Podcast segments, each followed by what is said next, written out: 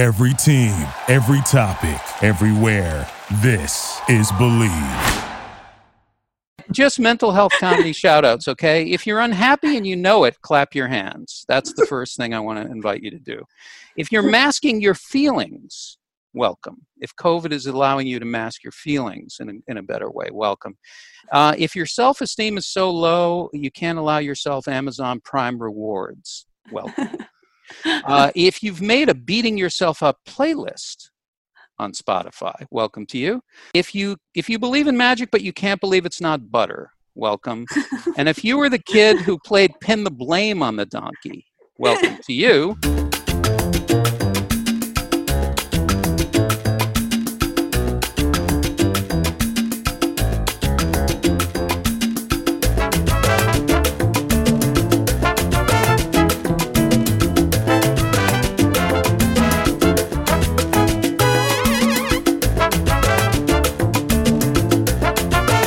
Welcome to Mental Health Comedy. What is it? It's a show, it's a genre, it's a it's a movement, it's a fashion statement.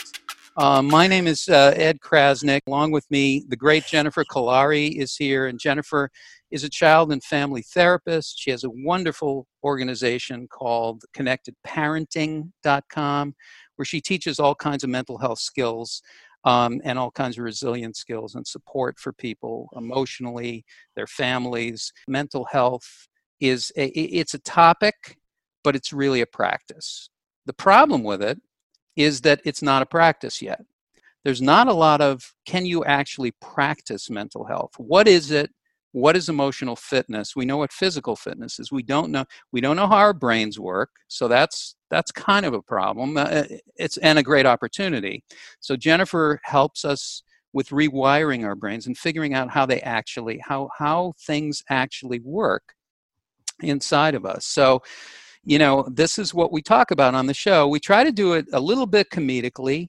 On today's show, uh, we have two great guests, two friends who are wonderful people and very accomplished people too, who happen to be living um, outside of London right now. Um, their story is amazing about how they met, and it's it's Amber Tozer and Tim Arthur. They're going to join us in just a minute part of the problem of what's happening with racism. This is part of the problem. Racism has a mental health component to it that people mm-hmm. don't often talk about.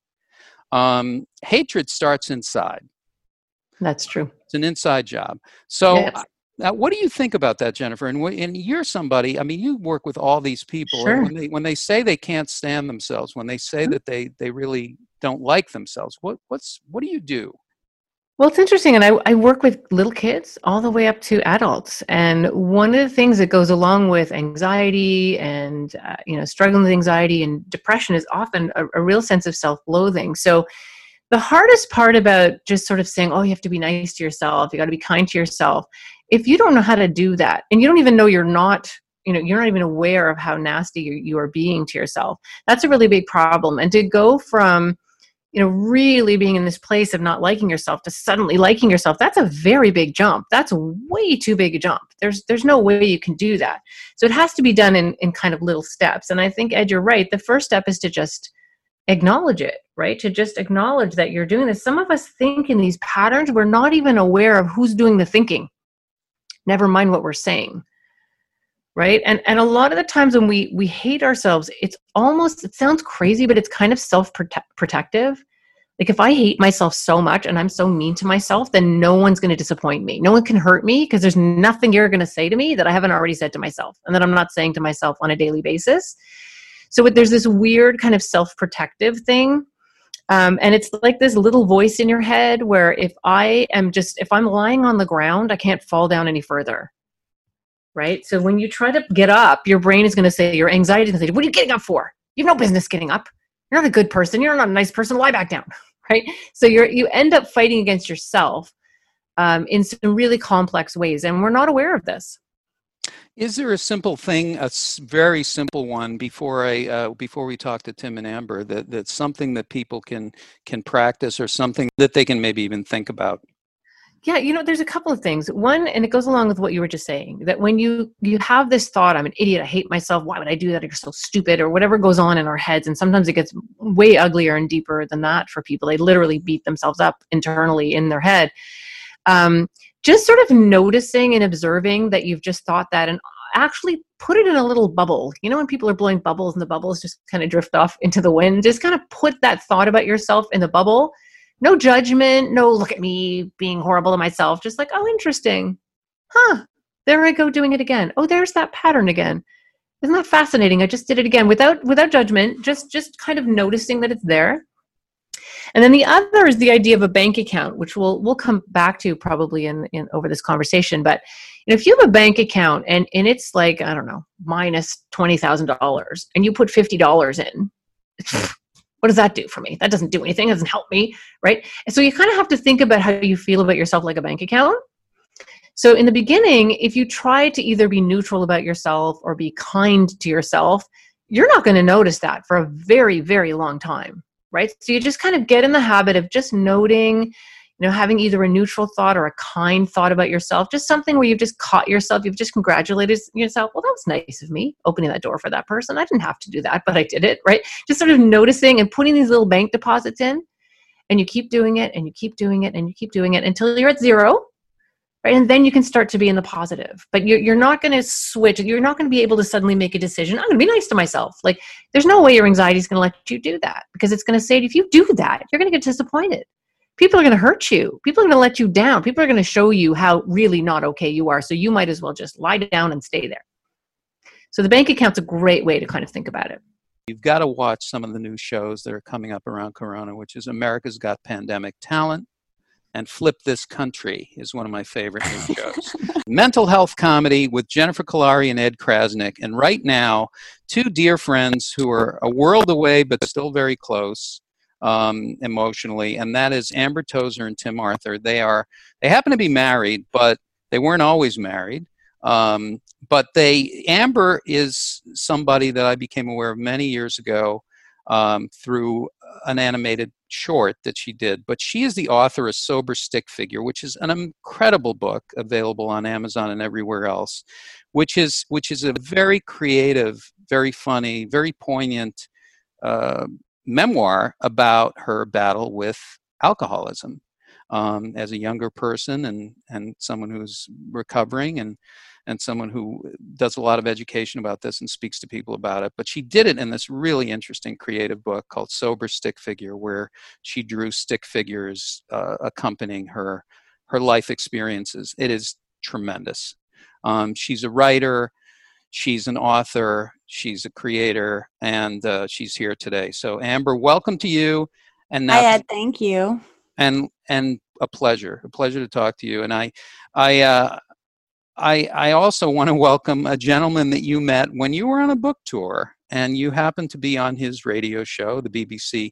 This man is a very humble guy because he's a really accomplished uh, person as an executive working at, at Virgin um, as a broadcaster working at the BBC, as the global CEO of Time Out, as a, as a journalist, as a writer, um, and a public speaker who talks about the change in, in work culture, changing work cultures.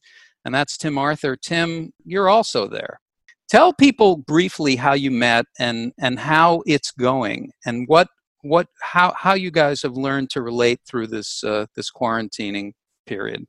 Um, I met Tim, like you said, on his uh, BBC radio show. He had a Sunday morning radio show, and he was the last interview I had of a, a two week book tour. So I did a few um, places in the States, and then I did a quick little uh, media tour in London, and he, I was on his radio show, and it was.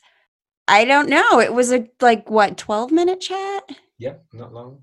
Yeah, it's just it's just, it's just strange because our first like, our first meeting wasn't like a date or anything. It was recorded on air. So yeah, it's it's sort of strange. Um, yeah, so our first yeah it was live in London, and we got along great. But I was sort of in a hurry because I had to do I had to leave for the airport right after. But it was great. I was like, oh my gosh, this is one of my favorite interviews, and um and I gave him a hug afterwards. I was like, I'm going to give you a hug. I'm a hugger, which I'm really not, but I really, really, really liked him. But I was on my way to, um, where was I going? Switzerland. So I was just like, okay, nice to meet you. Nice, cute man. Bye. But then we started texting a little bit. What did you, you sent me, what'd you do? I sent you a picture of a lake, I, which which I don't know what I was thinking at the time. Luckily, I thought Amber was totally out of my league, so so it just meant that I could just be myself. I wasn't trying to impress her because I thought there was no chance either that I'd see her again because she lived in Los Angeles, or that I would ever stand a chance. So I was probably my best self, and by that I mean just me. I wasn't, you know, overly trying to do anything other than just have a new friend. Um, and for some reason, I thought it was suitable to send her a picture of this lake I live near a really pretty lake, so I sent her a picture of that. To which she replied by sending me a picture of her friend's dog, and then that was it. Really, we were. Yeah, and then you know he gave me a lift to the airport when I went back to London. Then he flew to the states, and our first proper day ended up being a six-day road trip um, on the northern coast of California. Pretty much, yeah. So you know how it goes. And then I, six months later, we were married, and I moved to England and it's been a crazy ride ever since. Well, this is amazing. I mean, this is this, if this this is be would be the impetus for a new dating service, which is basically basically send a picture of a lake and then a dog. And then you, yeah. and then you, then you get connected and you live together happily. Now, now this it is amazing. Well, but now you're married. COVID happens. You're living in a different country. You're both there. Um, how is it that you like? What do you what do you think of the strengths? Like how, how are you able to relate to each other in a way where you don't go crazy? And i'm sure sometimes you do go crazy.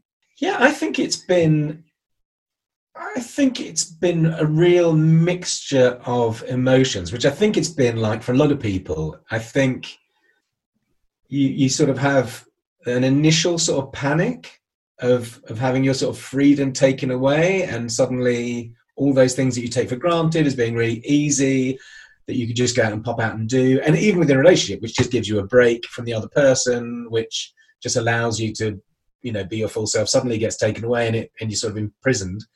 Um, there's sort of initial panic. Then there's sort of these moments where you start of just accepting it, and actually you go, well, there's nothing I can do, so I might as well just live for the moment, and I'll live in that day and be very present. And actually, that can be oddly with the sort of devastation and horror that's going on can have real moments of bliss almost if you can really do that. But then, interestingly, for me, particularly, I think maybe that's where we're different. For me, a lot of anxiety has come back now. I've started to future project a bit, partly because of economic things. You know, I'm suddenly going like, oh, what am I going to do after this? And what's the world going to look like after this? And I'm trying to kind of go back into that present state, but I'm finding that increasingly difficult. Um, and also, I don't kind of have the I think one of the differences I don't want to speak for you, but but one of the, one of the differences I think Amber has become very involved with AA, her support group through AA, and is doing something there. I think she helps organise groups and um, is a secretary for a few meetings, and I think that gives her a real sense of purpose, and is, she's actually doing something.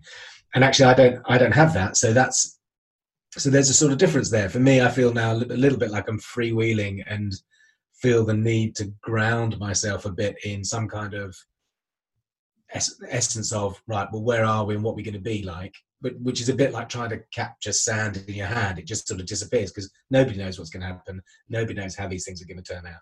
Um, so, yeah. so i think that's that's been my personal journey of it anyway. And amber how about you? Well i mean first of all i we're pretty lucky. So I just want to say that we feel very lucky to be in the position where we are. You know, we're in a safe town, we're in a decent sized house to where we have space. So we try, you know, I mean, I do at least. I try to like remember that because um our and I'm also thankful that because we've been married for three and a half years and we didn't know each other when we got married. It was crazy. So for the first two years, we sort of had an interesting, intense, like our relationship was on fast forward with a magnifying glass on it. And I'm happy this is happening now because we finally reached a place to where it's not so intense and confusing and who are you and and I and I went through culture shock and it was just an insane time. So I'm thankful that Tim and I are in a decent place to be in quarantine together. Um but yeah, you know, I I have moments of pure acceptance and actually this is sort of nice, a good opportunity to slow down. There's no pressure to hustle but also there are times when I feel like I'm going crazy. You know, I'm like, I, because I'm a go, go, go, I'm very social. Um, I need stimulation and, um, so I've had to sort of manage that. But yeah, being in recovery and has helped so much. Like I feel like I'm practicing the tools I used in recovery more than ever and applying it to just getting through the day. But but we're we're okay. Yeah. Je- Jennifer, I let me just ask you, and, and I'm throwing this out to everybody. Why is AA the only organization in the world that employs sponsorship? Why don't people in general just have sponsors? I think everyone needs a sponsor. And and it is the only organization that that holistically accepts this idea that you don't do it alone. Mm-hmm. And I and to me, it's like, how do we do this? How do we set up? Like, what is what is it like to have an emotional sponsor, Jennifer? Well, right away, I'm struck with this, and that, and a lot of the the newer information that we have and the research that's coming out on addiction of any kind, is the antidote to addiction is connection. It always was, and it always will be, right? So the more you have connection, and support, and uh, love and accountability to another human being that connection is is half the battle right so and and that's true with um, any addiction that you face. And and and in my work that's why you know helping couples and families and parents and kids just understand that that nurturing and taking care of that connection we are social beings.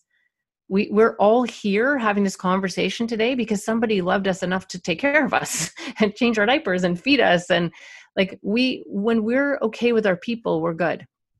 And we're not when we're not okay with our people we hurt and we suffer and we struggle and we end up in a place of loneliness and fear and then we try to drown that out in whatever ways that we can swallowing something drinking something buying something right so i think that's the answer it's connection well, now I'm going to flip it flip it upside down, and I'm going to bring up something. And I hope if this is not okay with you guys to talk about, you you let me know, and that's fine. But I found it absolutely fascinating, and I think it's very funny at the same time.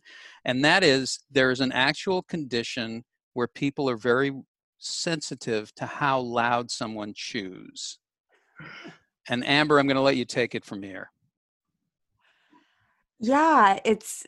I just discovered this. Um, that there's a term for it because I was at a Starbucks and there was this man sitting next to me eating a sandwich and I wanted to kill him and I knew that I would go to prison and I did not care. And I knew it was my problem because he wasn't a disgusting eater. And I'm always I'm always I feel emotionally attacked when I can hear anybody chewing or tapping or making noises. So I googled it and it's called misophonia. And uh, there's a whole world out there of people who have this condition to where if you can hear chewing or certain sounds whatever your trigger is you fill with rage and it's it's it's it's crazy but it's a just a, a response to a certain kind of sound so unfortunately tim what do you how, how what's it like when when i chewing around me. well, it's just it's got to the point where it's becoming like a Pavlovian response now that before I can eat, I have to put music on. So I sort of reach out for the stereo, turn it on, and then feel like I'm allowed then to eat. And if I if I forget occasionally, I just see Amber go into her office and put music on. and but it's I mean it's a weird one because I've now I've had to sort of accept it as a condition because when it first started coming up, it didn't really come up very much in the first couple of well, year a bit, I didn't really notice it. Um, but when it did come up, it was difficult not to take it personally. It was difficult not to go, "Well, am I just that gross when I eat that you that we have to drown it out with music?" Um, but uh, but now I've just sort of accepted that's that's what it is. But I think I mean, but I think Amber has an auditory, an very distinct auditory mechanism. She she responds to ASMR as well. I think there's something around her where where sound can either bliss her out or absolutely gross her out. And uh, we've been on trains as well where somebody will eat near, and I won't even it won't even have occurred to me that somebody else is eating. And you can see Amber just Amber just gets emotional. She's just she, she'll look at me and goes, "I'm just getting emotional. I can't bear this. Can we move?" Um, so it's it's just a it's one of those weird quirks. You just have to go, okay, that's how I have to eat now. Ha- So this- have you guys heard of misophonia? Have you heard of it? Yes, I have lots of clients who struggle with this, and I've been with kids where it's emerging.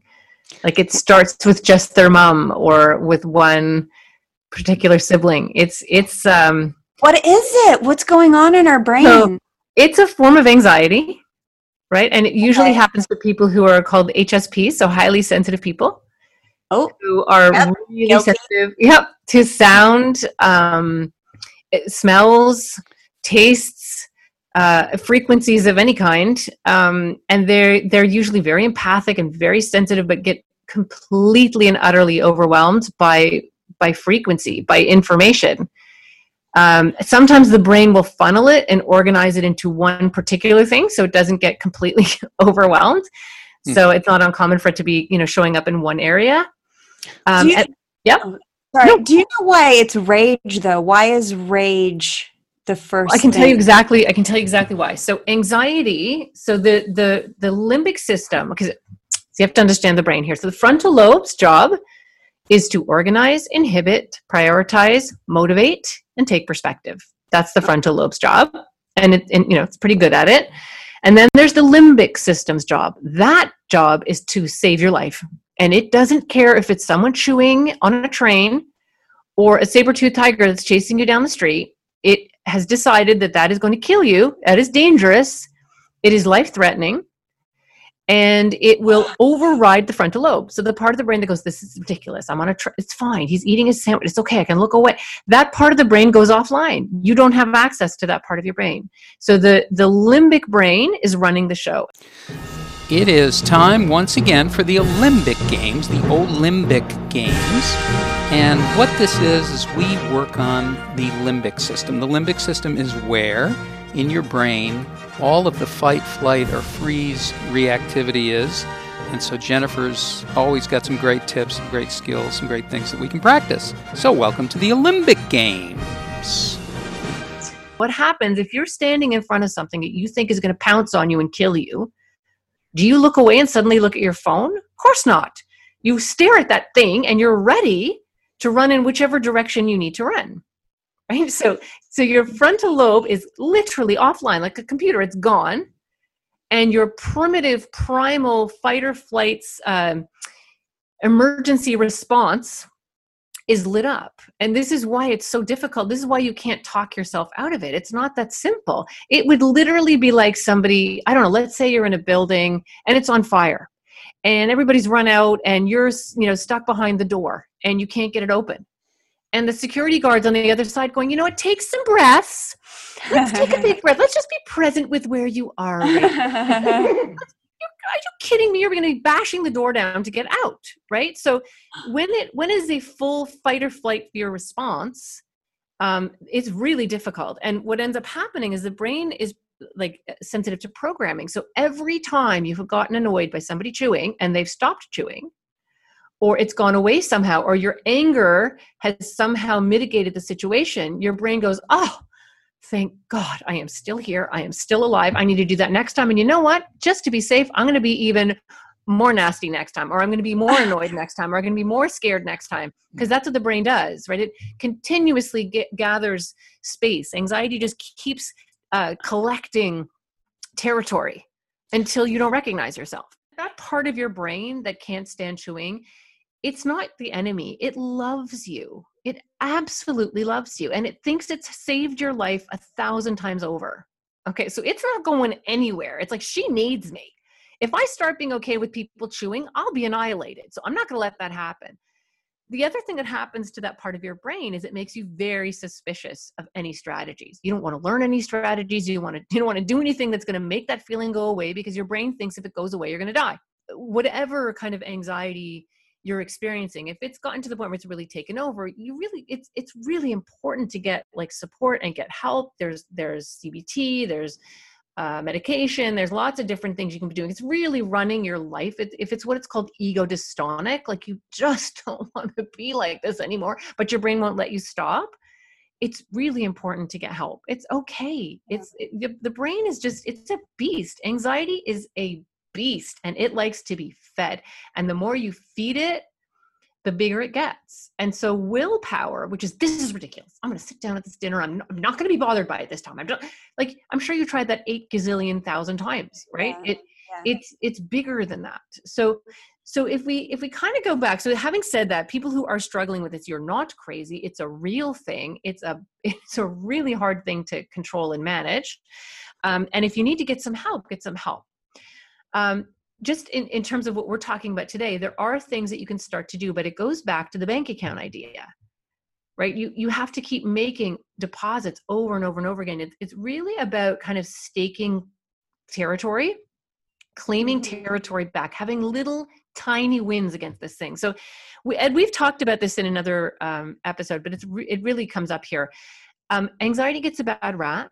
We see it as this negative, awful thing. It isn't. It's a loving thing. It wants to save you. It thinks it's doing a fantastic job, which is why when I'm working with people, particularly kids, I want you to think of your anxiety as a dog, like a big, goofy dog that loves you so much and it's trying to do the best job and be the best like guardian of you. And at first it just barks at scary looking people outside and then it's like you know what? People are suspect. I'm going to bark at everyone. And then it's like you know what?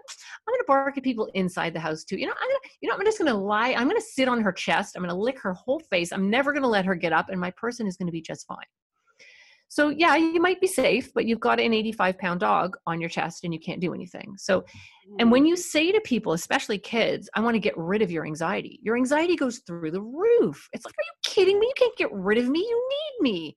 Are you nuts? I'm not taking that pill. I'm not doing that strategy. I'm not going to see that person.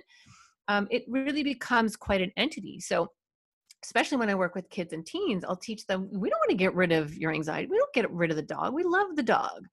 We just want the dog to be trained. We just want the dog to lie in his dog bed and only come out when you need him, like when someone actually is chasing you. Okay. Mm-hmm. And that's the key. And that's that's hard, that's hard to do. And people who are highly sensitive, Amber, which you would be, and that's why you're super creative, and that's why you see all these connections, and your brain is like this amazing thing, but it can also turn on you with the same intensity the same brilliance that went into your books and how and, and, what you do in life it can there's a shadow of that. And that shadow is tough to control. It, and it's proportionate to your creativity right and your intelligence which is tough because it means having a brain like this is no gift. It can be it can be a great gift but it can be absolutely a nightmare. And it can it can um, turn on on you in ways that you don't want it to so mm. part of what's really important is to see where, so we don't want to wake up the dog. So, what I would suggest to you is to find little things where you can claim a tiny bit of territory back and the dog doesn't wake up. Right. And then if you wake, if you do too much, then the dog's eye is going to open. It's going to, what are you doing? What are you doing? You're trying to get rid of this? I don't like it. Right. Mm-hmm. So, you could even start literally with just, it depends how anxious you are about this. You could even start with just imagining someone eating. So Tim, you love him. So imagine Tim eating. Mm-hmm. And then see if you can regulate your anxiety that way. And we can talk about some tools to do that. But some breathing that you can do. Can you, can you imagine yourself in another place? Is there can you neural hijack on something else that some other good moment in your life that you can now attach to that situation? So mm-hmm. even right now, if you think about it, does it bother you, or is it only when it's happening? Yeah, I'm trying to think about it, and it doesn't really bother me because I can't because there's no sound. Perfect. So I'm trying to imagine I'm hearing the sound. Okay. So this is um, where you start because the dog yeah. won't wake up here, right? You start with imagining him sitting down, getting his little sandwich out, right? Sitting at the table, which I'm sure in real world world you already start getting nervous. He hasn't even taken a bite, right?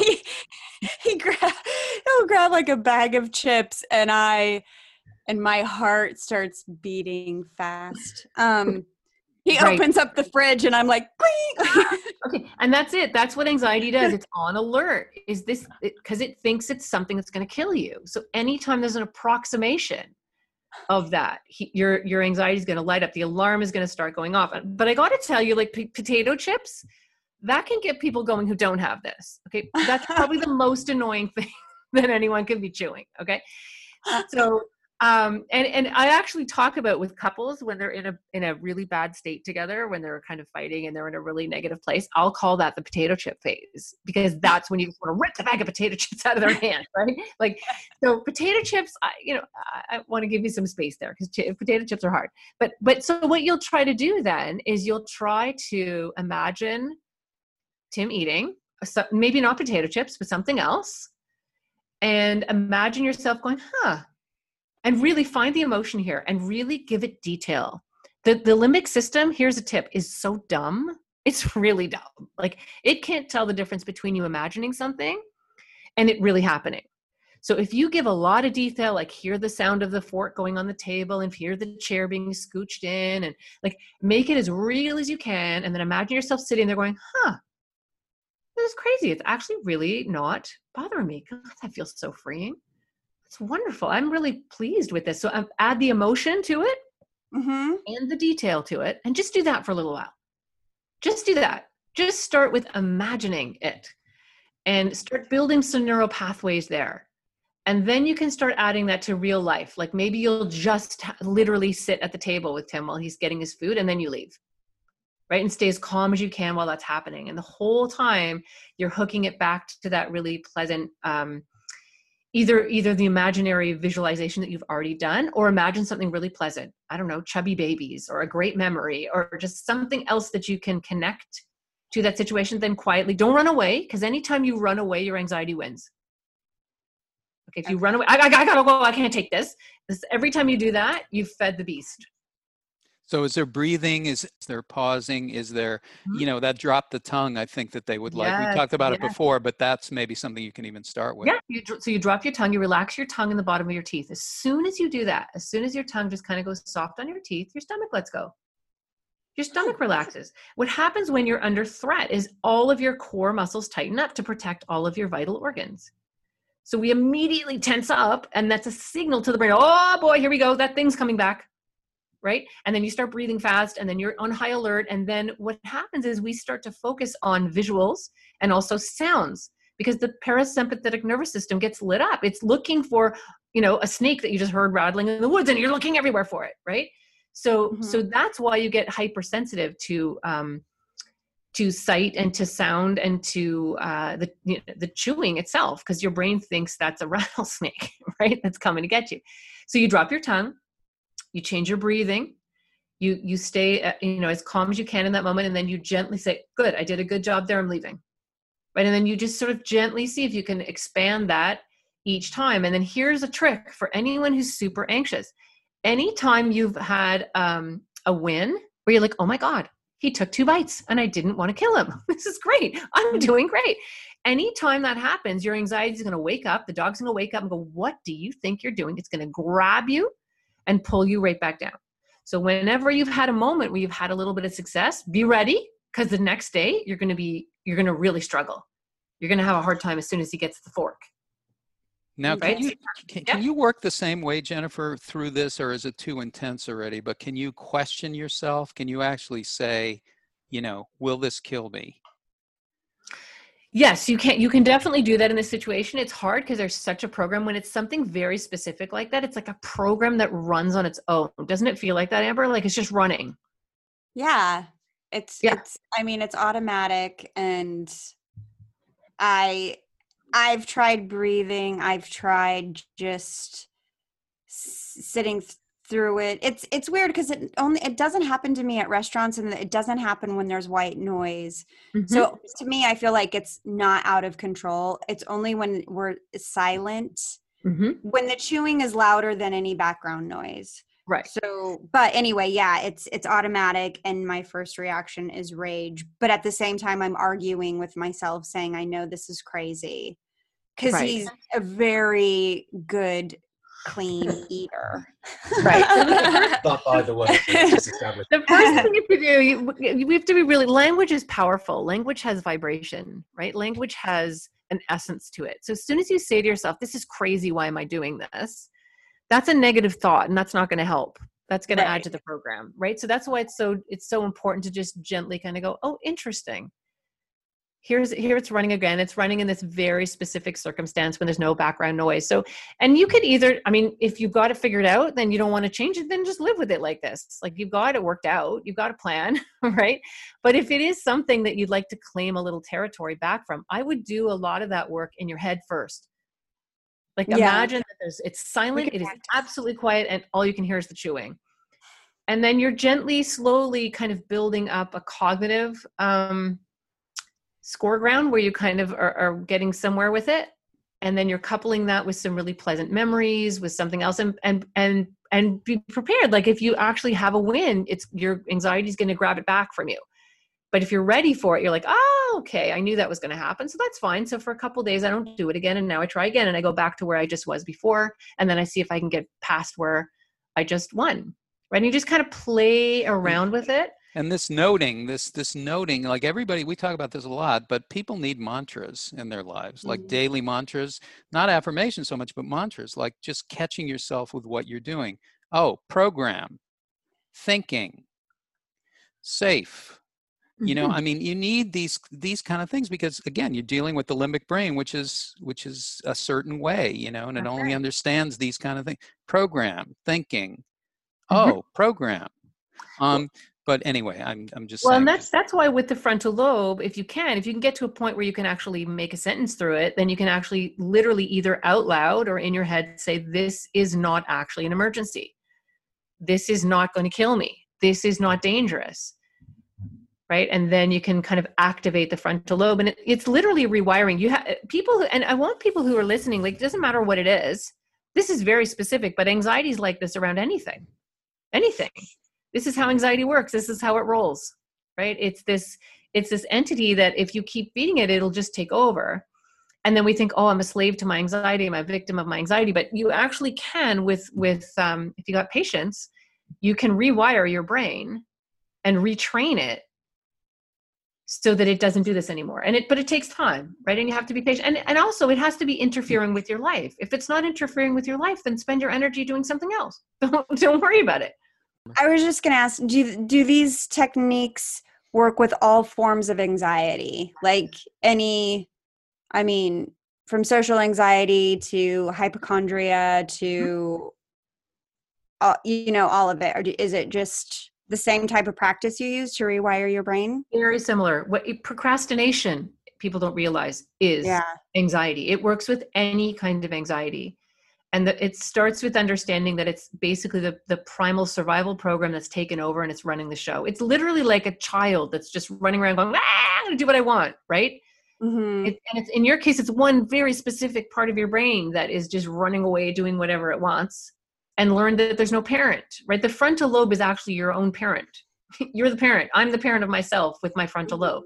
And it's constantly inhibiting organizing prioritizing and taking perspective. And in this one little area you have a bit of a runaway brain right and so it takes time to rewire that but it's Right. just a program it's literally just a program And it's a practice, a daily practice we we Yeah, were talking about. Because when I quit drinking, it was a daily practice to rewire that part of Yeah. conditioning. So Well, I think just the thinking, just the aware. Again, we're back to awareness. Just the fact that there might be an awareness for a second, and it's really a momentary pause. It's not saying you're going to change. I think. I think the thing is certainly with me, any technique that I learn, I have to be perfect at right away.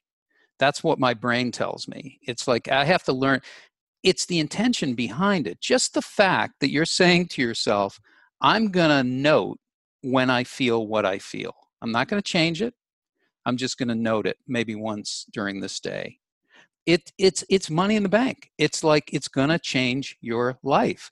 just being aware of it. It's going to have a, an impact in what you do. Now, just to let you know, my family calls me Chewbacca because I am the world's loudest chewer. No one. I'm not. I'm not. I'm not messy, but I literally can't hear it. I said, "Well, my mouth is closed. How is it possible?" They said, "Well, you have a speaker system in your mouth. You have you have a loudspeaker system, and right now you're like the Pink Floyd of chewing. That's what you do right now. So I I don't understand it, but I I respect it, and I like I try to do it. But I'm just saying I thought that you could desensitize yourself. So I made a loud chewing tape, um, which which was I did it with my father once because he was very loud, and uh, it did not work. Um, but what I am telling you is you can horrify your family if you get into this really the kinds of things that I'm doing because I'm called Chewbacca, uh, and there's no there's no force here. The force is not with me. Um, but, but anyway, I just want to say you're listening to the mental to mental health comedy with uh, Jennifer Kolari and Ed Crasnick and our guests Amber Tozer and Tim Arthur all the way from London. And and I want to say that we are not a uh, I mean, Jennifer is is more doctorly, much more so than I am. But if you have serious mental health issues and you need help, please call any one of a number of hotlines. NAMI is a great organization here, the, the National Organization of Mental Illness. I wish they would call it something different, but their number is 800 956 6264. You can also um, call the suicide hotline, which is which is 1-800-273-8255. And one of the greatest organizations I love, which is right here in LA, called Why We Rise La, and that is an arts community that focuses on mental health. It is an amazing community. They have events all the time and they work with people. It's more art and expressive therapies, but it's raising consciousness about mental health. Why we rise.la. I think we're going to have to say so long for now, um, but I really appreciate you guys, uh, you know, sharing this and and and really and just joining us for this. We're going to do it again for sure. Really, thanks, guys, and and please uh, come again and uh, and hopefully. Thanks for having us. Yeah. Thank you. Sorry, my thank you so much. Um, Ed, am I allowed to recommend a book? Is that possible? Will you please? And please recommend anything that you guys are doing that we need to watch for. Will you please do that? A book that was has been really. I suffer from anxiety quite a lot, and it's been. And I need. I was just listening to Jennifer talking. I went. Actually, I've got to go back and reread it because it was really useful to me. There's a book by an English author called uh, Chimp Paradox, and it's all mm. about the. It's all about the limbic system and how. Mm-hmm. And he describes it as this chimp inside you, and he sort of says it's so strong that if you try and fight it, it will always beat you. If it's just like a, if you just do a straight fight against it, it's far stronger than you. It's more primitive than you. It'll fight dirty, and it, the whole book is is describing exactly what Jennifer's talking about, which is that process of how you create new neural pathways through subtly trying to. I think he calls it putting it back in its in its box. Mm-hmm. Sort of how you sort of gently do that over time. But it's just for, even just to sort of uh, as an understanding of myself and my own anxiety and where it came from. It was oh Professor Stephen Peters, that's his name, and it Great. was powerful for me. And there's also a version for children as well. He's written there um, um, a Chimp Paradox book for kids as well, which is brilliant for kids with um, anxiety. So I just, I oh, just oh, thank you for that. sharing that. That's great. Uh, we'll definitely, definitely look that up, Tim. Thank you. And uh, and and and if you haven't seen it yet, if you haven't read it yet, I cannot re- recommend highly enough Amber's book called Sober Stick Figure. It is it's hysterically funny, very poignant, very real. One of the things I love about Amber is her writing is great because she has an inability to lie. And that is really hard to do. She happens to have it. So I would suggest that you you take a look at that. Except except when she's with Tim. No, but uh, but but but I, I would also I would also invite you to to go to connectedparenting.com because there are so many classes, skills, ways to practice the things that Jennifer's talking about. And that's one of the things that I, I really appreciate about her. Connectedparenting.com. And if you're a parent raising a teen, you might want to read the book You're Ruining My Life, which was written by Jennifer, which tells you, you know, such a great title. Um, that's it for mental health comedy for this week. Back next week with a completely new show. and completely old emotions. Um, I'm Ed Crasnick for Jennifer Kolari. We'll see you next time.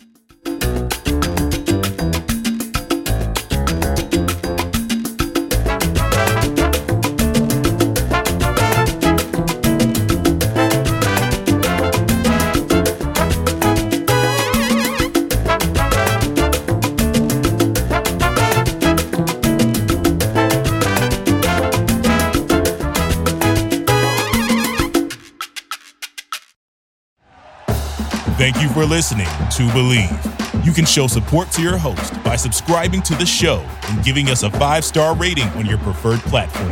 Check us out at Bleav.com and search for B L E A V on YouTube.